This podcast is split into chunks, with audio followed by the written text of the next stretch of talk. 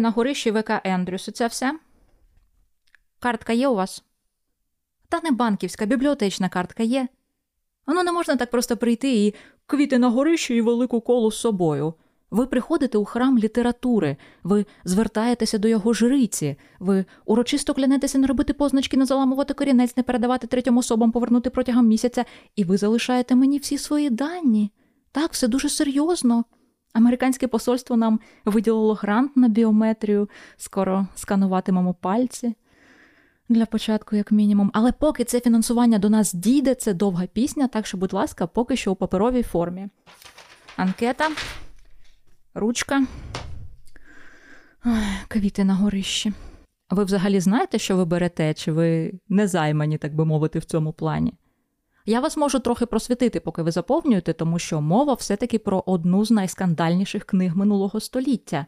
Людина емоційно нестійка, коли вона доходить до певних моментів, може рознервуватися, заламати корінець, кинути книгу в камін. У вас немає каміна?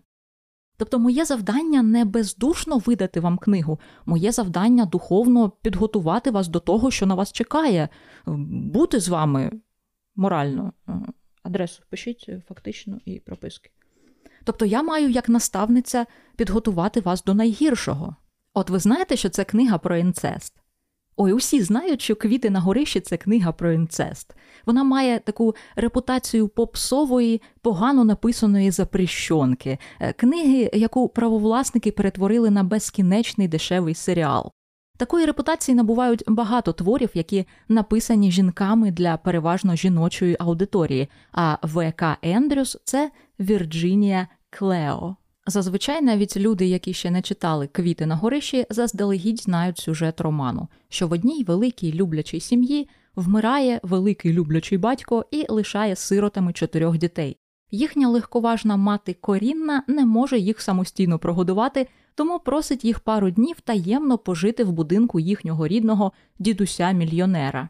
Дід свого часу вигнав свою доньку Коріну і позбавив її спадщини тому вони не спілкувалися, і він не знає, що в нього є онуки.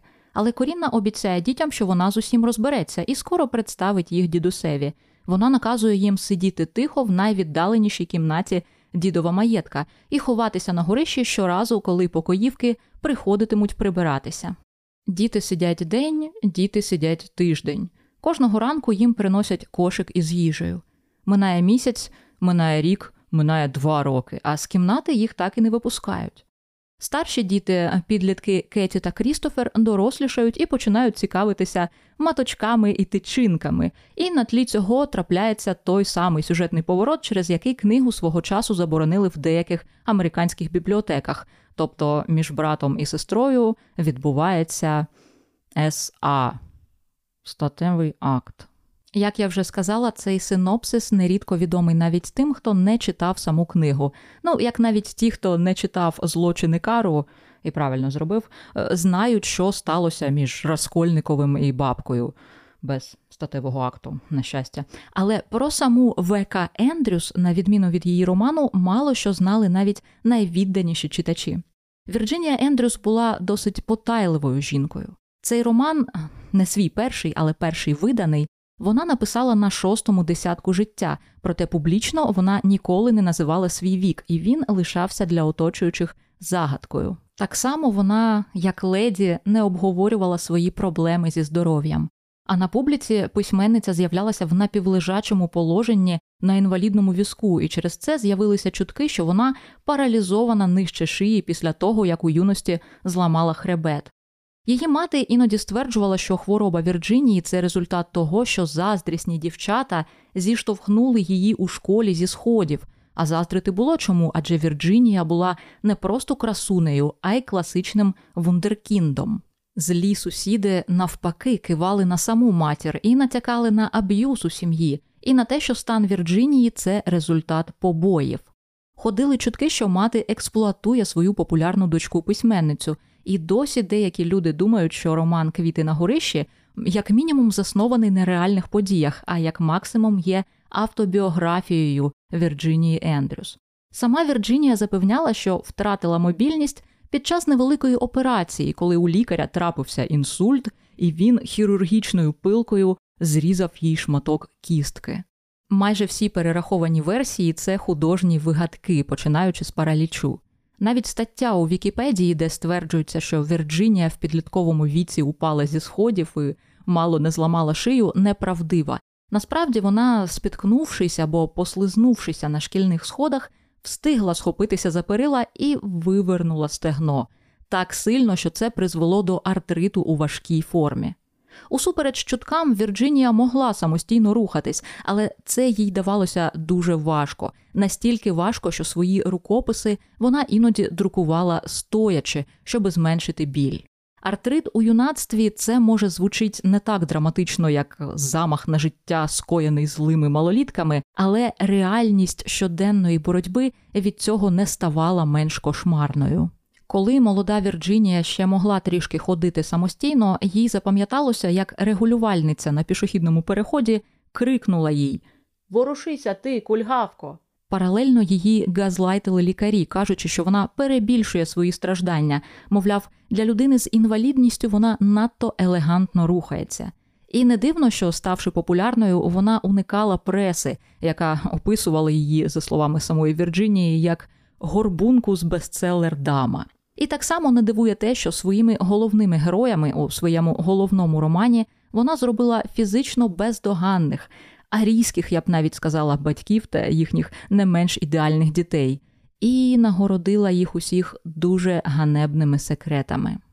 Ми з вами сприймаємо інцест як справді ганебний секрет, таку вічну тему для оповідань Едгара Пота вечірніх ток-шоу. Ми звикли вважати, що це сімейна риса дуже багатих сімей, які можуть дозволити собі деградувати як завгодно і приховувати це, або дуже бідних, які можуть собі дозволити як завгодно деградувати і не приховувати цього. У американців є жарт, яку дівчину Гілбіллі називають незайманою. Відповідь ту, що бігає швидше за свого брата, або в іншому варіанті батька. Тобто кровозмішання обов'язково асоціюється з насильством. Так було далеко не завжди. Шлюб між братом і сестрою вважався цілком богоугодним ділом в династіях стародавнього Єгипту. А на середньовічній гробниці, і не одній, можна прочитати епітафію загадку на кшталт такої: тут поховані донька і батько, тут поховані брат і сестра, тут поховані чоловік і дружина, а разом це два тіла. Колись е, був на Ютубі цікавий такий російськомовний український канал про культуру, і там було відео про інцестуальні загадки. Ось це типовий приклад. І тут не йдеться про жодне шельмування, а максимум про здивування. Ого, а що так можна було? І, хоча в масовій культурі інцест, начебто, засуджується, іноді він навпаки напівнатяками звеличується і навіть використовується в рекламі. Я кажу зараз не про ту сумнозвісну рекламу кави Folgers, де брат повертається з подорожі і зауважує, що сестра протягом літа дуже змінилася, а про рекламу сучасницю квітів на горищі. Бренд одягу Бремар, який позиціонував себе як одяг для заможних покупців, випустив постери, на яких у камеру дивилася хитро усміхнена дівчина. Підпис гласив: вона просто мусила позичити мамин светр для співбесіди і трохи нижче дописано в татовому банку. Якщо ви людина не дуже зіпсована, то у кращому випадку ви прочитаєте цей постер як рекламу кумівства. Тато банкір візьме на роботу свою доцю. Але не треба бути фрейдом, щоб розгледіти тут двозначність. Дівчина перевдягається у свою матір, щоб спокусити свого батька, і якийсь збочений Дон Дрейпер, який цю рекламу вигадав, не засуджує цей вчинок, а хвалить його. У романі Квіти на горищі Корінна була улюбленицею свого батька. Що ж сталося, чому він її зрікся і позбавив спадщини? Чому вона приховує від нього своїх дітей, його онуків? Цей секрет розкривається у книзі досить рано. Виявляється, Корінна вийшла заміж за чоловіка, шлюб, із яким її батьки та й суспільство вважають аморальним. Той самий чоловік, який так драматично загинув на початку книги, щоб дати поштовх усім її подіям, виявляється, це був молодший брат батька Корінни. Не повнорідний брат, а те, що називається єдиноутробний від однієї матері. Тобто Корінна вийшла заміж за свого майже рідного дядька і народила від нього чотирьох дітей. Так що інцест це у їхній сім'ї вже практично традиція. Дід мультимільйонер жодного разу не з'являється в сюжеті власною особою, тому що роман оповідається від імені онучки, а вона від нього ховається разом із рештою дітей. Але в їхню кімнату під горищем періодично заходить бабуся, яка повідомляє, що вважає їх диявольськими виродками, бо їхні мама і тато близькі родичі. Бабка дає онукам кілька життєвих порад, типу не торкайтеся один одного, не перевдягайтеся в присутності один одного, не користуйтеся ванною з представниками своєї статі, і знову їх замикає. Похвально, звичайно, коли дуже багаті люди одночасно дуже високодуховні, але думаю, що Корінна разом із своїми дітьми була покарана не за те, що скоїла інцест, а за те, що скоїла інцест із неправильним членом сім'ї. Я не те, щоб натякаю на те, що її стосунки з батьком чи ставлення батька до неї було нездоровим. Хоча, коли корінна, ця доросла тьотя каже: Я змушу тата знову мене полюбити, це звучить трохи двозначно. Як і єдиний відомий нам факт про те, як він поводився з нею в дитинстві. У неї був дорогий ляльковий будиночок, з яким їй дозволяли гратися за умови, що вона нічого не зламає. І одного разу батько дуже жорстоко покарав її за те, що вона спробувала зняти одяг з лялькового парубка і зламала йому руку. Вона сама припускає, що її покарали не лише за те, що вона зламала ляльку, а й за те, що вона намагалася роздягнути чоловіка, хай і маленького. Але знову ж таки, я не обов'язково маю на увазі, що батько хотів залишити корінну собі. А кому? Зроблю невеликий відступ. Коли антропологиня Маргарет Мід працювала в Новій Зеландії і розпитувала місцеві племена про інцест, їй на силу вдалося витягнути з них коментарі. Не тому, що вони соромилися, сама постановка питання здавалася їм дивною. На хіба спати з матір'ю чи сестрою? Ми не спимо з матерями і сестрами. А чому? Вас покарають, над вами сміятимуться. Та ні, просто це безглуздо, пояснювали члени племені. Дивись, дурна біла жінко, ось є я, хлопець, і я маю сестру. Я одружуся з якоюсь сусідською дівчиною, у якої є брат. Тепер у мене також є брат. А моя сестра вийде заміж за якогось хлопця, і він тепер теж мій брат. Я дістав щонайменше двох братів, з якими можу полювати. А якщо я одружуся з власною сестрою, у мене, як і раніше, буде нуль братів. Ну, зрозуміло, ви там у своїй Європі взагалі рахувати вмієте? Як мінімум, Клод Леві Строс рахувати вмів, бо саме він вигадав наступне пояснення тому, звідки у багатьох народів з'явилося табу на інцест. Воно необхідне для того, щоб відбувався обмін жінками та створювалися нові зв'язки з сусідніми кланами. А тепер уявімо, що ми маємо справу не з голожопими язичницькими кланами, а з сучаснішими, наприклад, із кланами фінансистів. У період індустріальної революції успішні сім'ї замислюються вже не про те, як придбати нових корисних родичів, а навпаки, як зробити так, щоб багатство залишалося в сім'ї. І тут на допомогу приходять близько родинні шлюби. Наприклад, у банкірів-квакерів протягом багатьох поколінь члени однієї сім'ї одружували своїх дітей тільки з членами іншої сім'ї, і в кожному поколінні шлюби по суті створювалися з кузенів і кузин. Ідеальним бізнес-партнером вважався партнер за принципом свояцтва, тобто брат дружини, чоловік сестри, свекор тощо. Але це практикували не лише квакери. Кульмінації ця логіка досягла в сім'ї всім відомих Ротшильдів. У банку Ротшильдів було п'ять відділень у Франкфурті, Відні, Лондоні, Парижі та Неаполі. На чолі кожного відділення стояв один із п'яти синів легендарного банкіра Майєра Ротшильда, і негласний принцип цієї династії диктував, що діти цих синів повинні створювати шлюби один з одним. Ротшильди повинні одружуватися з Ротшильдами. Таким чином, протягом наступних 50 років із 36 чоловіків нащадків Ротшильда 30 одружилися з власними кузинами. Причому шлюби організовувалися таким чином, щоб сполучати різні відділення банків між собою. Тобто для новозеландських тубільців рідна сестра була занадто близькою партнеркою і заважала бізнесу розвиватися. Для чоловіків Ротшильдів наречена з якоїсь іншої сім'ї була надто далекою партнеркою і заважала бізнесу розвиватися. Американський біолог Едвард Вілсон розповідає таку байку.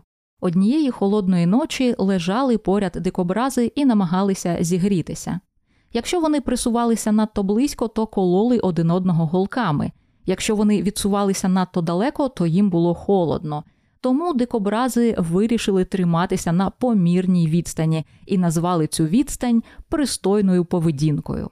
Шлюб із кузеном і навіть шлюб із рідним дядьком у певний час у певних колах цілком вписувався у розуміння пристойної поведінки. Так що, повертаючися до наших квітів на горищі, батько-мільйонер виганяє корінну не тому, що вона вийшла заміж за його молодшого брата, а тому, що їхній шлюб фінансово невигідний. Свого часу батько Корінни зробив усе для того, щоб віджати спадок у цього брата, який тоді був ще дитиною. Свою доньку він за левістросом розглядає як жінку для обміну, тобто вона йому потрібна остільки, оскільки її можна вдало видати заміж. Але замість того, щоб стати інвестицією, вона одружується з тупиковим, на думку батька, партнером. Згадайте рекламу светра, коли ти дочка мільйонера, то тебе не засуджуватимуть за інцест, тебе засуджуватимуть за те, що ти недостатньо догаждаєш таткові. А Корінна не просто невдало вийшла заміж, а ще й народила чотирьох дітей. Те, що бабка вважає їх е, дітьми диявола, зовсім не означає, що проблема в неприйнятному для релігійних людей інцесті, проблема в непокорі. Релігійні люди далеко не завжди засуджували близькородинні шлюби, як я вже говорила з приводу квакерів. Більш того, у середньовічній уяві, наприклад, інцест навіть використовувався як метафора винятковості Діви Марії. Мовляв, оскільки Бог триєдиний, то вона, Марія, є одночасно матір'ю власного творця, нареченою власного сина і його ж донькою. Але якщо в божественній родині плутанина є прийнятною, то у звичайній родині вона може бути дуже небезпечною. Антрополог Бороніслав Малиновський якраз вважав, що інцест табуйований, щоб не створювати плутанину в ролях і статусах, і завдяки цьому не провокувати суперництво. В нашому романі ця плутанина відображена дуже яскраво. Жінка виходить заміж за свого дядька, тобто їхнім спільним дітям він доводиться не лише батьком, а ще й двоюрідним дідом. Причому старшого із цих дітей ще й названо на честь батька Крістофером. Ба більше імена всіх членів родини починаються на К. Батьки Корінна та Крістофер, старші діти Крістофер та Кеті, молодші Корі та Кері. До речі, справжнє ім'я письменниці не Вірджинія Клео, а Клео Вірджинія. Тобто Вірджинія це її middle name. З народження вона була Клео. І думаю, тих, хто знав про цей факт, він теж підштовхував до тієї версії, що роман у якомусь ступені автобіографічний. Сімейна плутанина продовжується в новому поколінні. Четверо дітей самі по собі є продуктом інцесту, але коли вони виростають, виникають нові так звані інцестуальні діади, тобто пари. Старші діти Крістофер і Кеті переживають пубертатний період пліч опліч і починають виявляти один до одного зовсім не дитячий інтерес. Паралельно в їхньої матері з'являється новий залицяльник, за якого вона планує вийти заміж. Старша дівчинка Кеті одного разу примудряється вийти зі своєї в'язниці і випадково застає цього чоловіка сплячим. Вона імпульсивно його цілує, свого фактично вже відчима. І нарешті, коли Крістофер дізнається про цей поцілунок, він скаженіє і гвалтує сестру. За сюжетом, начебто, мається на увазі, що він ревнує саме сестру і таким чином їй мститься. Але я б сказала, що це лише фасад. Таким чином він мститься своїй недоступній матері, в яку він закоханий з усіма едіпальними гойдалками такої ситуації.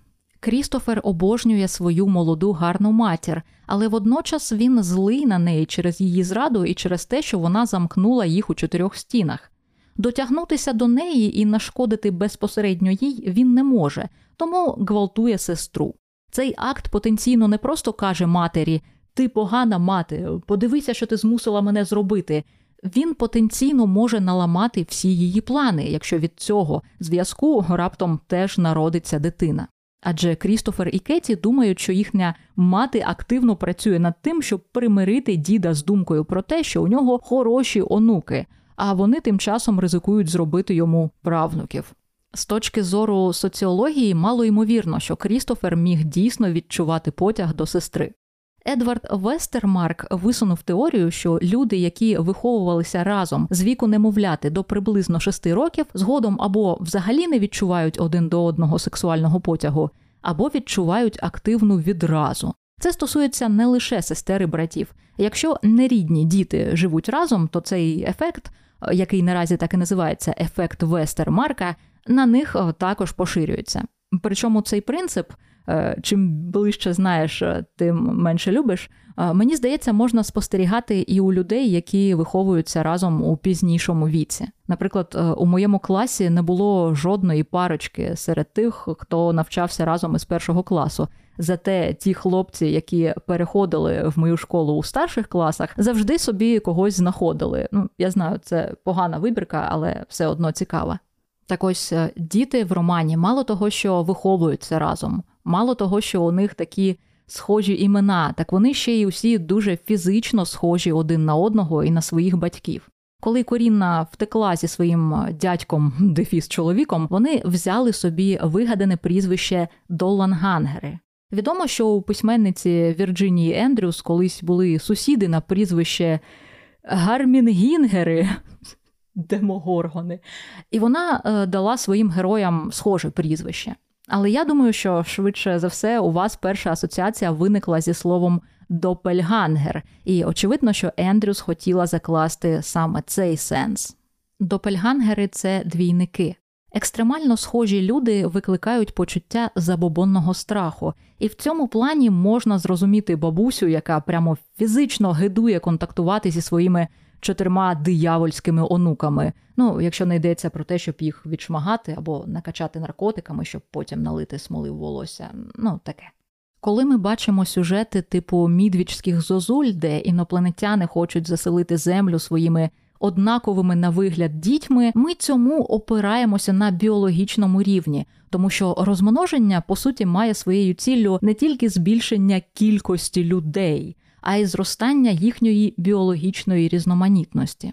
Бажання інцесту це насправді бажання заселити землю своїми клонами, і, можливо, думка про інцест відштовхує ще й через це. Вестермарк, як ми вже з'ясували, вважав, що брати не хочуть спати із сестрами за винятком тих випадків, коли вони були розлучені у дитинстві. Поет Байрон, скандально відомий у тому числі завдяки своїм стосункам із сестрою, писав їй наступне: оскільки в дитинстві ми так мало проводили часу разом, ми так сильно прив'язані один до одного тепер. Інцест між родичами, які були розлучені в дитинстві, а потім воз'єдналися, був однією з улюблених тем готичної літератури. А роман Квіти на горищі, до речі, вважається сучасним готичним романом. Коли Байрон з друзями тусив на віллі Деодаті, то, як ви пам'ятаєте, вони вирішили там написати кожен фантастичну історію. Мері Шеллі написала роман Франкенштейн. Джон Полідорі, найвсратіший із цього літературного гуртка, написав новелу Вампір, яка вважається першим твором у жанрі вампірського горору. І ще одну новелу під назвою Ернестус Берхтольд, яку світ літератури благополучно забув. А даремно, бо сюжет там був просто бімба. Брат та сестра Ернесто та Юлія на тлі наполеонівських війн зустрічають іншу пару сиблінгів Олів'єрі та Луїзу. Ернесто спить з Луїзою, Юлія з Олів'єрі, а потім з'ясовується, що ой лишенько, вони всі діти однієї матері. Яка антична трагедія.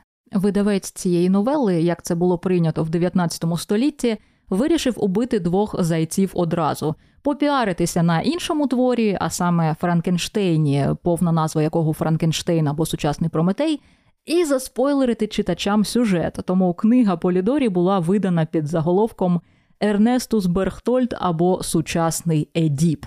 Отже, брати переспали із сестрами, бо були розлучені у дитинстві, і ефект Вестермарка не спрацював. Але при цьому той же Вестермарк припускав, що якщо під рукою, грубо кажучи, немає інших потенційних партнерів, то близькі родичі здатні подолати сексуальну апатію або огиду один до одного, як наші герої роману Квіти на горищі.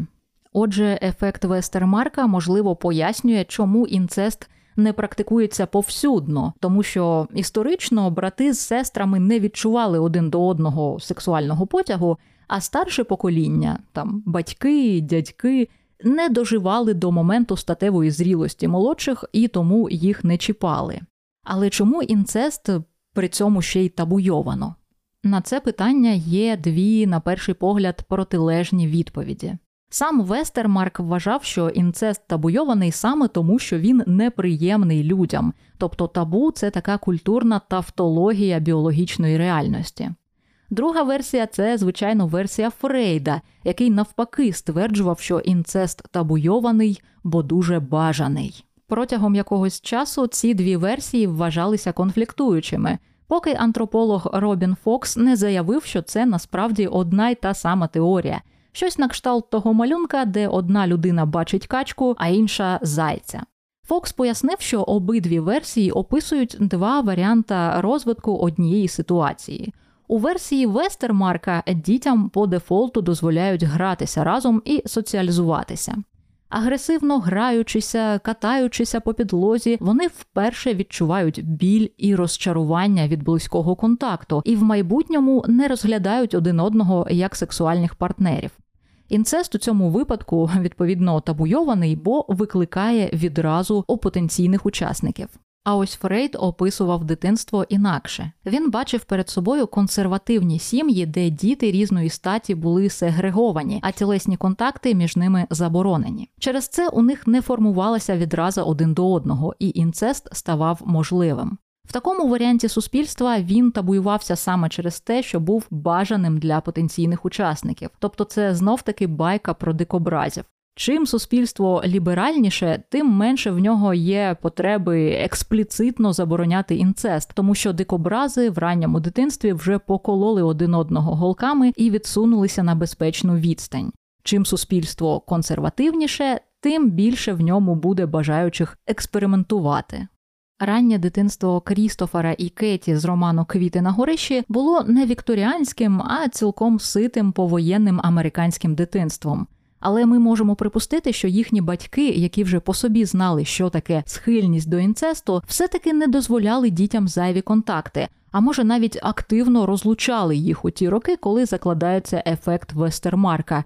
І тим самим вони навпаки створили чергову готичну варіацію сюжету про фатальний інцест. Тому що в античному сюжеті, сюжеті про Едіпа, фатальний інцест відбувається один раз і всі вмирають. А у готичному сюжеті він повторюється з покоління в покоління. Наприклад, у п'єсі Горація Волпола Таємнича матір мати спокушає власного сина, переодягнувшися служницею, і вагітніє від нього. Син вважає, що переспав із прислугою і зі спокійним серцем їде в подорож. Через багато років він повертається і зустрічає дівчину своєї мрії. Він не здогадується, що вона насправді є плодом його ночі з матір'ю, тобто його власною донькою і сестрою. Взагалі, Горацій Волпол вважається піонером жанру літературної готики. А коли саме виник готичний роман як жанр? Коли нуклеарна сім'я, тобто мати, батько і діти, остаточно витіснила розширену сім'ю з її багатьма поколіннями, бабками і троюрідними тітками, які всі мешкають разом. Вважається, що в процесі переходу до нуклеарної сім'ї як норми табу на інцест сильно послабшало, бо батько і брат стали розглядати доньок і сестер як власність. І ось колись жили б собі брат і сестра Кеті і Крістофер, знайшли б собі кожен пару, але через те, що старий патріарх сім'ї вважає свою дочку своєю власністю, її дітей, які теж перебувають у його власності замикають в одній кімнаті величезного готичного замку, де вже Крістофер, у свою чергу, починає вважати своєю власністю сестру. Кінець трішки передбачуваний.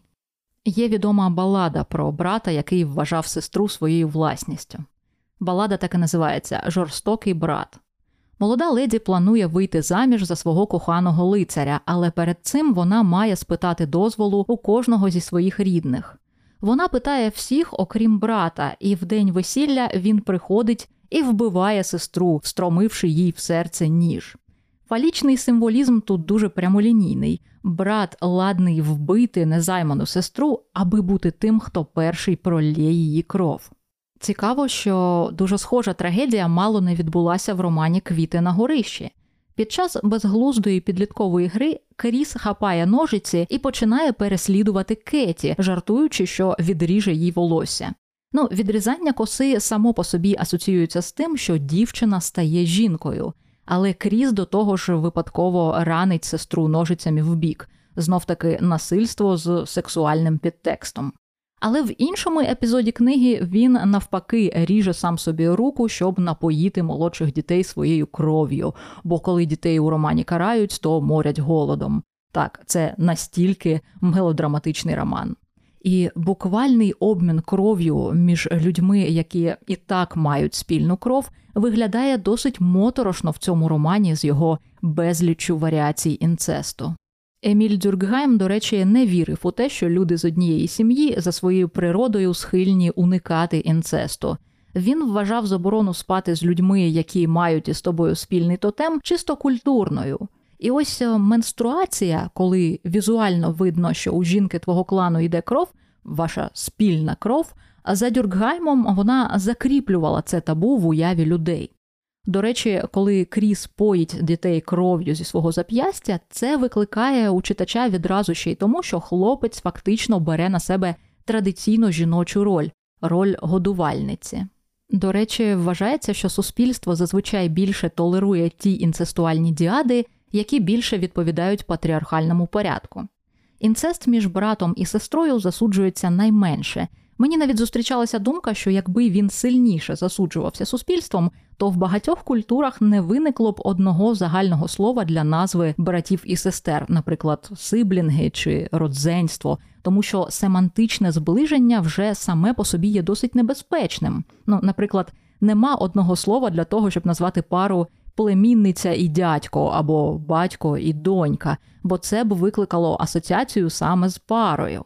Коли батько спить із дочкою, це засуджується сильніше, ніж коли брат спить із сестрою, але все одно не так сильно, як коли мати спокушає сина. Бо жінка, яка займає активну роль, завжди соціумом сприймається як монстр, а матір і поготів. Дуже часто цю ідею ілюструють сюжетом із Дракули, де Люсі перетворюється на вампіршу і починає ночами навідуватися до лондонських дітей. Діти, що вижили після її візитів, називають її «Bloofer Lady» – класива дама.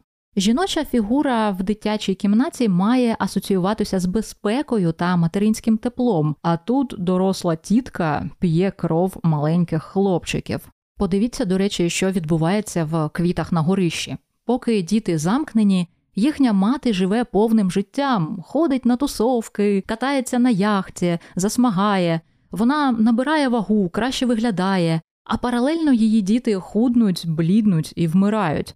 Більш того, потім ми дізнаємося, що вона буквально цього прагнула. Вона хотіла обміняти їхнє життя на своє. У заповіті її батька була умова, що вона отримає гроші, якщо не матиме дітей від першого шлюбу. Тобто, увесь той час, що діти були на горищі, вона не прагнула змусити батька змінити заповіт. Вона прагнула позбутися дітей. Вона вампірша, яка фігурально пожирає своїх дітей. І як і у випадку Люсі, від її рук гине саме маленький хлопчик. Корінна посипає їжу дітей отрутою, і через це помирає корі, найслабший з дітей, дитина, яка буквально ділить із нею ім'я корі, син корінне.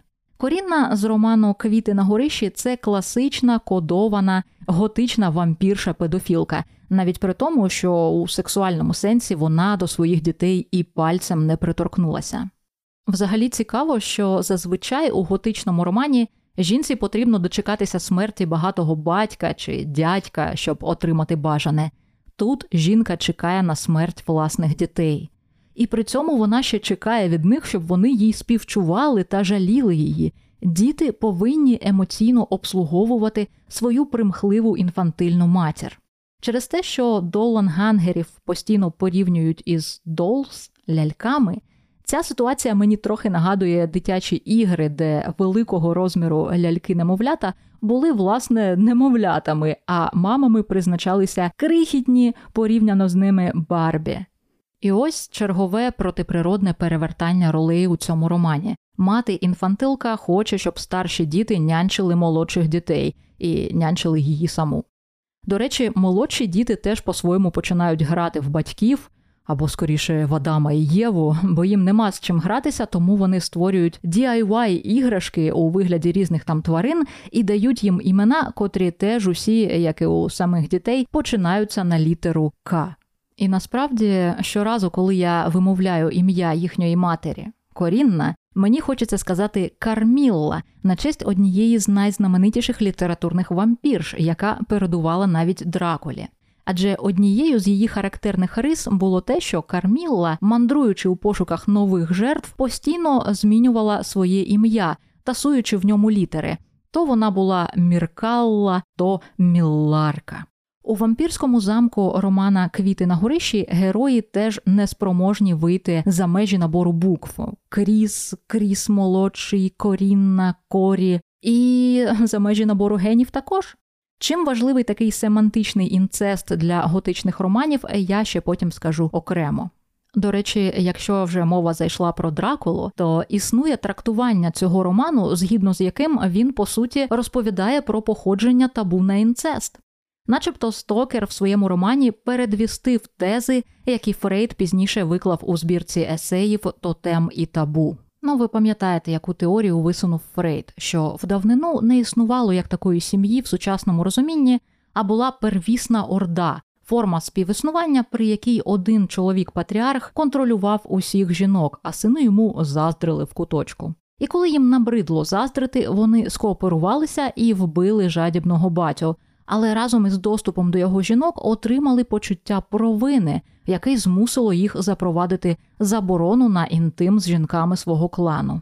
Так ось е, компанія чоловіків, е, яка в романі Дракула вирушає вбити вампіра, надзвичайно схожа на тих самих синів, які змовилися проти батька, що підло краде всіх жінок і займається з ними чимось явно неприпустимим. Мені зустрічалося визначення вампіризму як оральний канібалізм.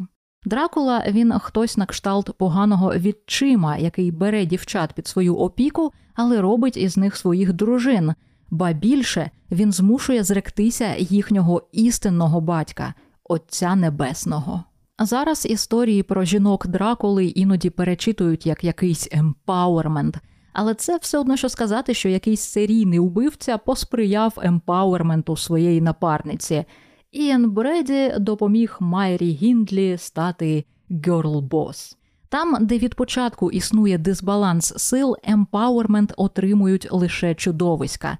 Якщо Корінна навіть здійснить свою мрію і отримає спадщину, то якою ціною? Ціною того, що вона стала ламією, дітовбивцею. Отже, сюжети про вампірів це майже завжди сюжети про інцест. І навпаки, сюжети про інцест це майже завжди сюжети про вампіризм.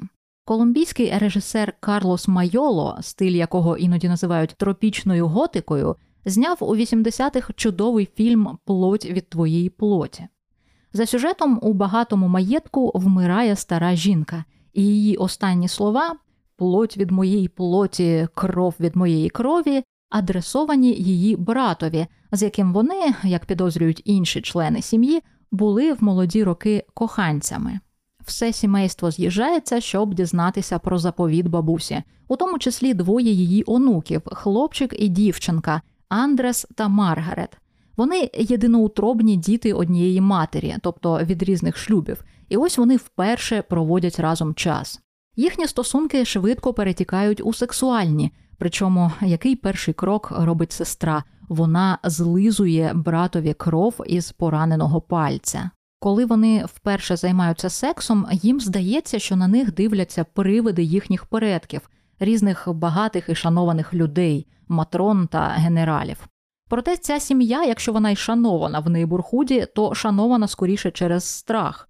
В одній зі сцен показано, як батько Андреса наказує своїм підлеглим вирізати цілу сім'ю на місцевій фермі, щоб віджати у них землю.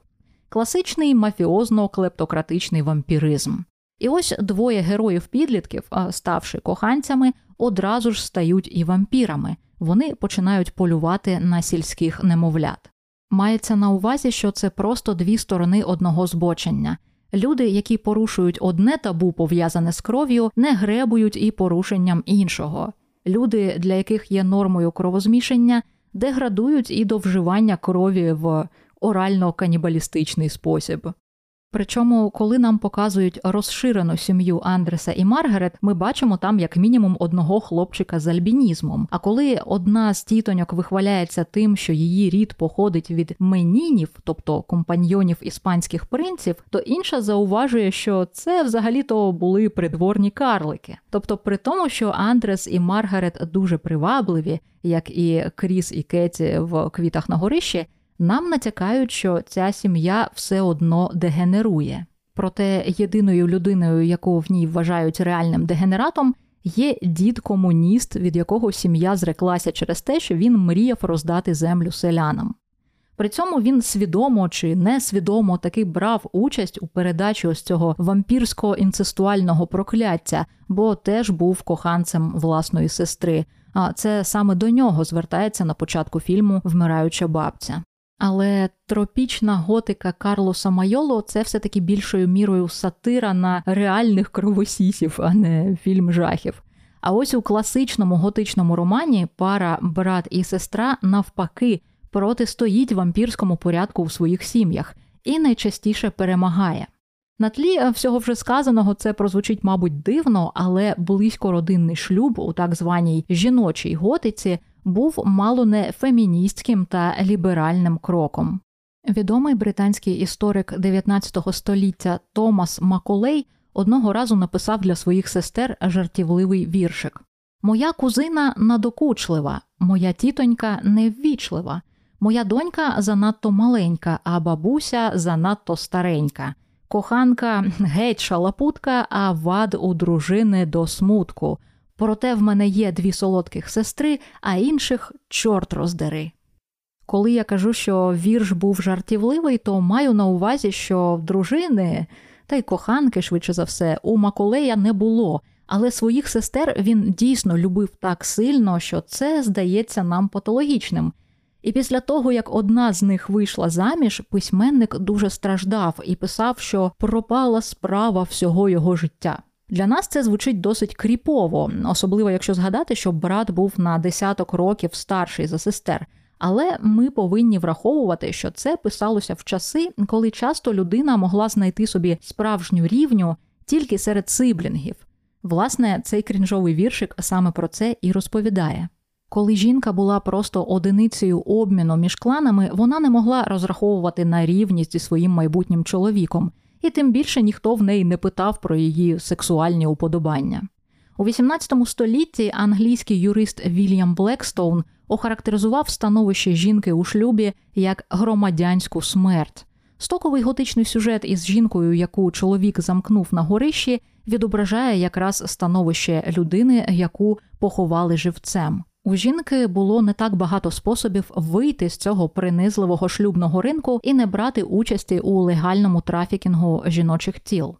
Одним із небагатьох чоловіків, з яким дівчина почувала себе на рівних, був брат. Одна дослідниця характеризує зв'язок брата з сестрою як унікально еротичний та егалітарний. А проповідник Джеремі Тейлор у 17 столітті писав, що шлюб між сестрою та братом, хоча він і інцестуальний, теоретично не порушує законів природи, на відміну від шлюбу між батьком та дочкою чи свекром та невісткою. Причому ж свекор та невістка взагалі не пов'язані у тому сенсі, що кровні родичі, але їхній зв'язок іде проти законів природи, бо перевертає порядок влади, хто кому підпорядковується в сім'ї. Тейлор мав на увазі, що спати з сестрою звичайно гріх, але партнери при цьому рівні, і небо від такого зв'язку не впаде на землю. тоді як шлюби з дядьками і свекрами, як ми вже бачили, вносять у міжпоколінні стосунки страшну плутанину. Насправді, у Великій Британії, наприклад, до останнього часу було заборонено свекрові одружуватися з невісткою або тещі виходити заміж за зятя, поки їх перші партнери не помруть. Тобто чоловік міг взяти шлюби із колишньою дружиною свого сина тільки в тому випадку, якщо його власна колишня дружина і син вже померли. А ось шлюб із братом теоретично не викликав у теологів такого ж відчуття протиприродності. Проте зрозуміло, що одружитися з рідним братом закон не дозволяв, і є думка, що численні шлюби з кузенами були компромісним варіантом здобуття рівного партнера. Прекрасна ілюстрація того, чого хотіла жінка 19 століття, яка прагнула незалежності, це роман Емілі Бронте Буремний перевал. Як ви пам'ятаєте, головна героїня першої частини роману, маленька Кетрін Ерншоу, закохана в хлопчика, якого її батько привіз додому з подорожі, темноволосого, смаглявого Гіткліфа, якого в сучасних трактуваннях іноді навіть зчитують як мулата. У самому романі його поява ніяк не пояснюється. Ну, мовляв, привіз батько вуличного хлопця, взяв на виховання. Але можна припустити, що він привіз не просто хлопця, а свого позашлюбного сина від якоїсь прислуги of color. В такому разі Кетрін закохується не просто в свого товариша по іграх, а у власного брата, з яким у неї спільний батько. Протягом того, як вони дорослішають, Кетрін і Гіткліфа усіляко намагаються розлучити, і в якийсь момент вона вигукує: Хіба ви не розумієте? Я і є Гіткліф. Тобто це аналог фрази плоть від моєї плоті, кров від моєї крові.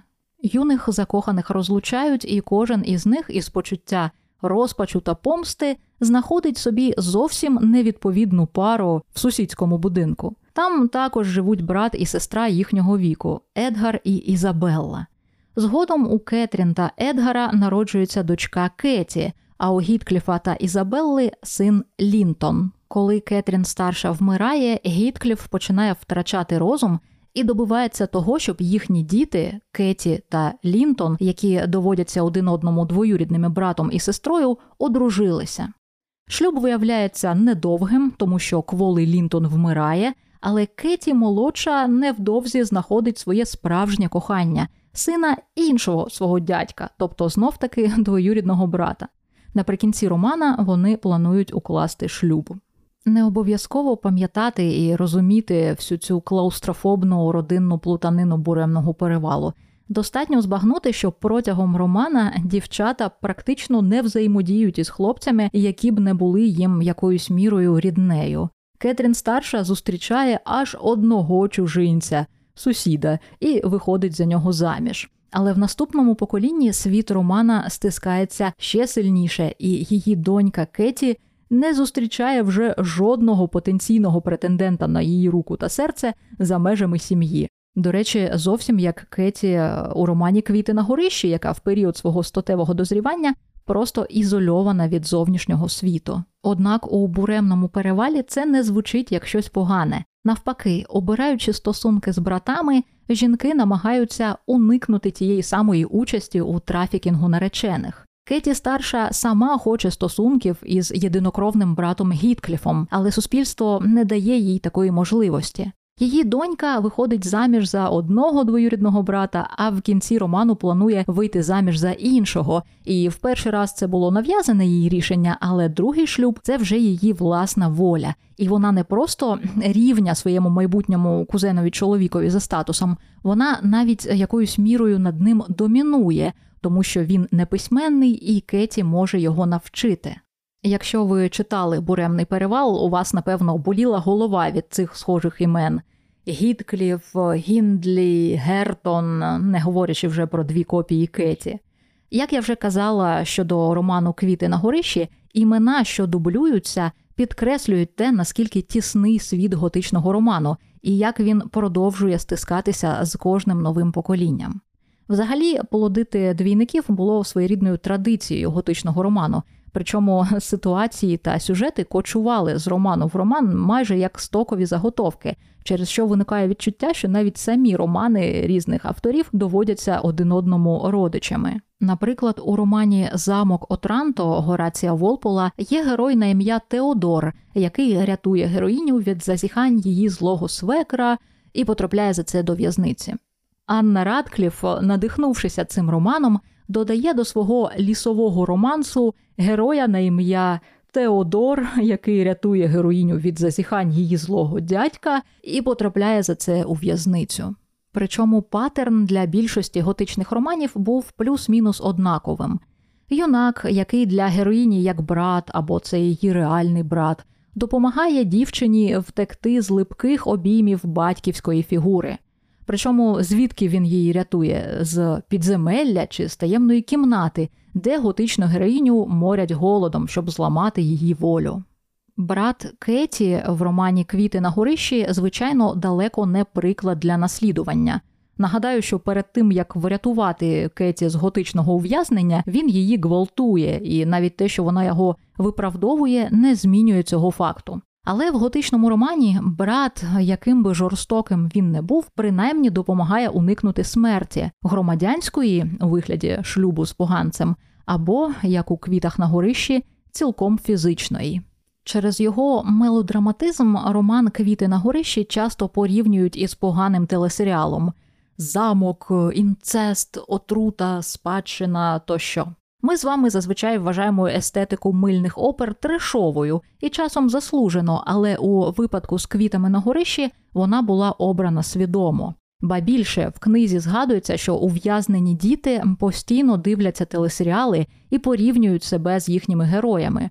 Кеті каже, що люди в телевізорі так само не виходять із дому. А якщо виходять, каже вона, то ми лише чуємо про це, але не бачимо. Як і роман Квіти на горищі, мильні опери свого часу активно намагалися заборонити. У 1940-х роках психіатр Луїз Берг пережив те, що ми зараз, мабуть, назвали б панічною атакою, через те, що послухав радіосеріал, розрахований на жіночу аудиторію.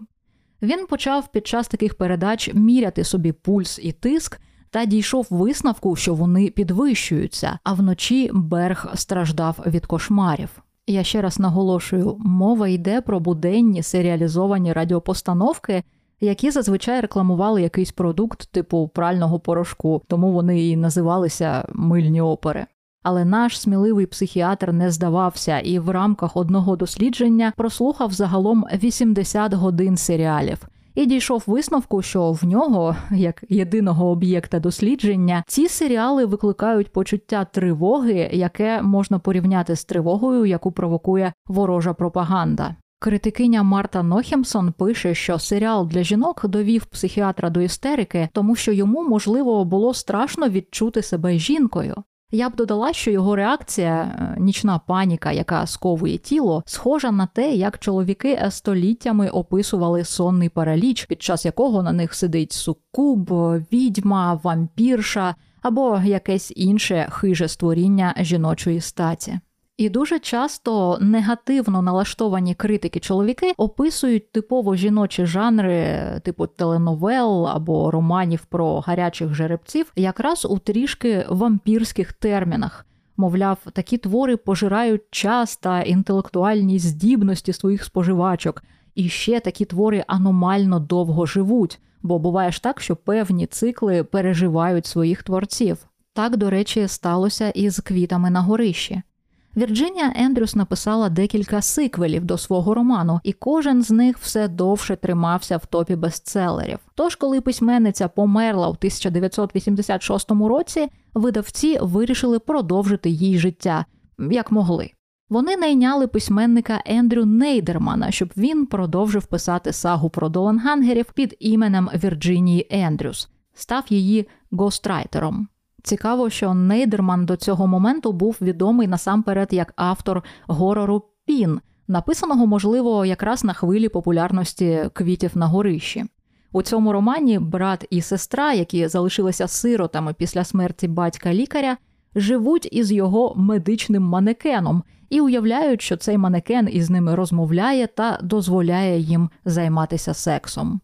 Отже, після смерті Вірджинія Ендрюс випустила у кілька разів більше книжок, ніж за життя. Вампірський цикл пережив свою авторку. Так сталося, до речі, і з жінкою, яку вважають піонеркою жанру мильної опери на радіо та телебаченні Ірною Філіпс. Філіпс створила телесеріал Як обертається світ, який транслювався протягом 54 років з 50-х аж до 2000-х. Але саму Ірну Філіпс відсторонили від її телевізійного дитяти в 70-х і, зрештою, звільнили. Вважається, що спонсор серіалу компанія Procter Gamble зробила це через те, що Філіпс додала в сюжет занадто шокуючий поворот. Ну за нинішніми мірками геть не шокуючий. Просто одна з героїнь спокушає чоловіка своєї сестри. Але колись для телебачення це було досить ризикованим кроком. Ну з огляду на те, що спокусниця згодом отримала собі законного чоловіка і не отримала жодного покарання. Жінка взяла, що хотіла, і її не спалили на вогнищі. Марта Нохімсон вважає, що мильні опери є не просто окремим від кінематографу жанром, вони є окремим міфом. Центральний герой умовного голівудського кіно це умовний Джеймс Бонд, який переспить із красунею і повернеться до компанії чоловіків. Дослідниця вважає, що цей герой відповідає міфу про Едіпа. Тому що суть Едіпова комплексу полягає в тому, що хлопчик, який протягом певного періоду свого дитинства закоханий в матір, має згодом почати ідентифікувати себе з батьком, тобто із представником своєї статі. Тут і казочці кінець. І це важливо. У едіпального твору має бути кінець, але мильні опери запропонували альтернативу міф про Персефону. Доньку Зевса і Деметри Персефону викрадає Бог підземного царства Аїд. У деяких варіантах міфу саме батько Персефони Зевс допомагає Аїдові вкрасти Персефону. І ось вона теж має зробити вибір між батьками, між матір'ю Деметрою, яка сумує без Персефони на землі, і батьком, який хоче, щоб вона жила під землею. Але, як ми знаємо, Персефона відмовилася робити радикальний вибір. Півроку вона живе під землею, півроку на землі. Суб'єкт мильної опери це жінка, яка не прагне розв'язки. Скінченний міф це сумнівна прерогатива чоловіків та їхнього яскравого представника Едіпа. А героїня серіалу то переживає тріумф, то падає в пекло. І в самому цьому принципі для любителів традиційних художніх цінностей є щось аморальне. Прибічники фрейдизму вважають, що коли людина дивиться на телеекран, вона тимчасово регресує до стадії дзеркала, тобто до етапу у розвитку між 6 та 18 місяцями життя дитини, коли формується її суб'єктивність. Причому психоаналітики завжди описують стадію дзеркала на прикладі хлопчика, який, розглядаючи себе, виявляє свою відмінність від матері, тобто відсутність у неї пеніса, та перестає себе ідентифікувати з матір'ю. Тобто суб'єктивність е, як така у психоаналізі синонімічна чоловічій суб'єктивності. І тому чоловіки, включно із нашим психованим психіатром, так переживають у присутності телевізора, який показує жіночий серіал. Бо він показує іншу суб'єктивність, і історія в ньому не закінчується, вона завжди to be continued. Світ, в якому Хуан Антоніо в чотирьох стінах протягом п'яти тисяч серій бореться з Антоніо Хуаном за серце Хуаніти Антонії, яка доводиться обом двоюрідною сестрою, здається загрозливим для тих, хто любить прямоту і ясність, але в той самий час мільйони жінок вважають такий світ важливим для себе і затишним. Мільйони читачок живуть у страшному тісному готичному світі квітів на горищі і вважають його привабливим. Може, він сподобається і вам. Ще копія паспорта і. Ви не берете книгу? Шановний, Шановний, візьміть іншу. Ось у нас е, секція з фламандським нуаром, ось е, поезія про гриби. Давайте я вам щось пораджу. Боже, іноді здається, що я одна тут читати люблю. Всі інші тільки ті книги мацають. Ой, ой, коли вже ти робочий день закінчився? Підходьте, шановна, я ж не кусаюся. Що у вас тут? Саллі Руні, нормальні люди. Боже, вам реально хочеться читати книгу з назвою Нормальні люди? Давайте я вам ліпше принесу одну. Ні, там люди геть ненормальні. Ось, заповніть поки що анкетку. Прізвище ім'я по батькові, адреса фактичної прописки. Те-те-те-те-те-те, поінформована, погоджуюся. Те-те-те-те.